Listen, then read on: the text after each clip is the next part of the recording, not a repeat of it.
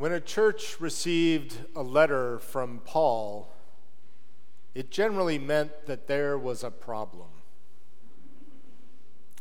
Some sort of conflict or discord in the community had prompted Paul to write. And I've wondered when a letter from Paul showed up, did the church leaders go, thank God or oh God?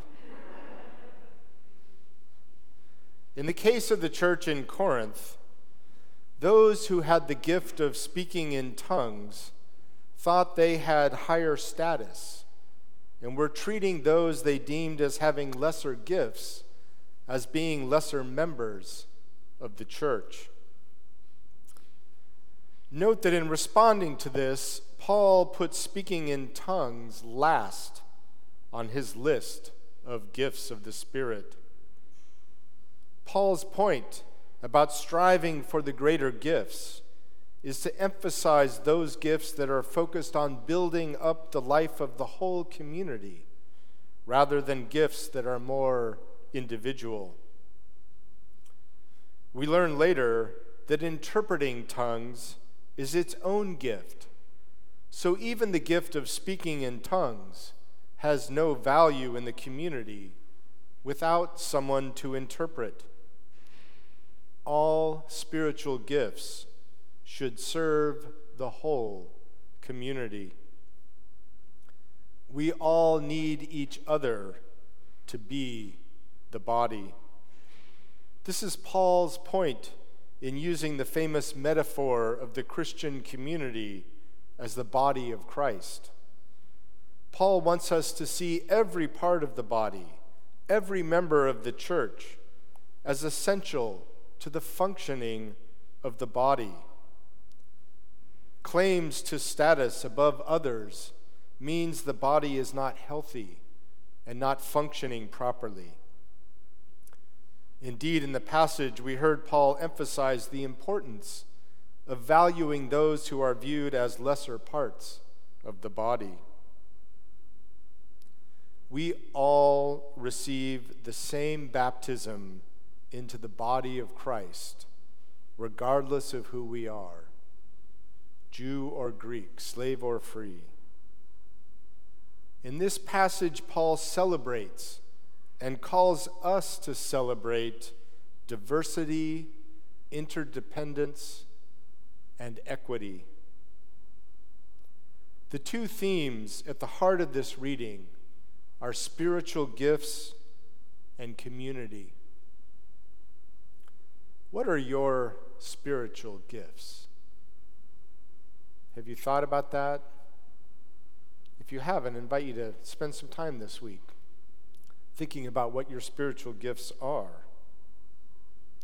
And if you don't know what your gifts are, it can be helpful to ask others to help identify your spiritual gifts. Several years ago, I thanked a parishioner who had organized several outings for the church for her ministry and spiritual gift of hospitality. She replied that she had never thought of herself as having a ministry or a spiritual gift, but was grateful that her work was seen and recognized in this way. I think my comment gave her a new perspective on herself as a member of the body. As it is often said in the ordination process, we are all called to ministry. The question is to which ministry are you called? So consider your own spiritual gifts, because you do have them. And consider how they are or can be used for the life of this faith community and for the world. The second theme in the passage is community. This last year, when the vestry did a survey of the congregation for the strategic plan we are developing, community was the number one thing people value most or want most from St. John's. In response to this, the theme of our annual fund for this year is deepening joy in community. Joy and community are definitely things we could all use a lot more of after two years of pandemic. And community, this community, is a place where we can encounter and foster joy. What do we mean when we say that we value or want community? Community is defined as a free association of individuals who prize their interpersonal relationships more highly than any goal or value they might achieve in working together. As a church, we strive to develop interpersonal relationships in a uniquely Christian and spiritual way. One of the reasons why we still read the letters of Paul is because what he says is still so valuable to church communities today.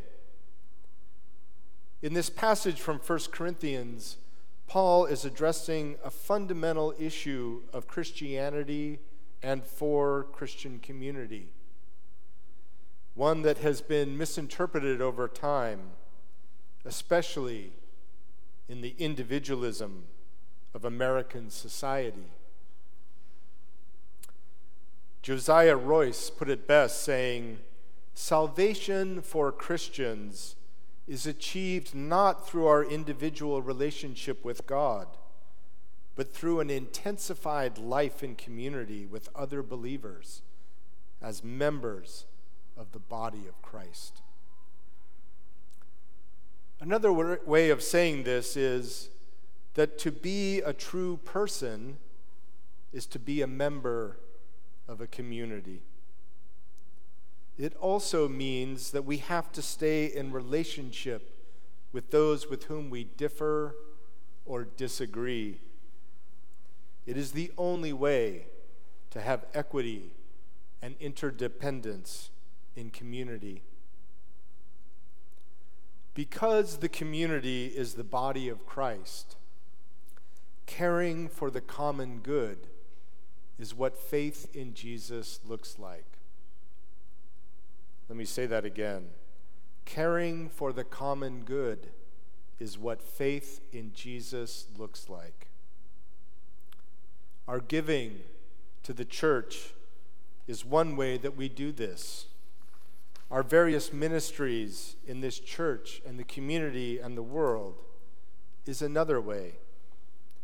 And it is why I say that pastoral care is the work of the entire community.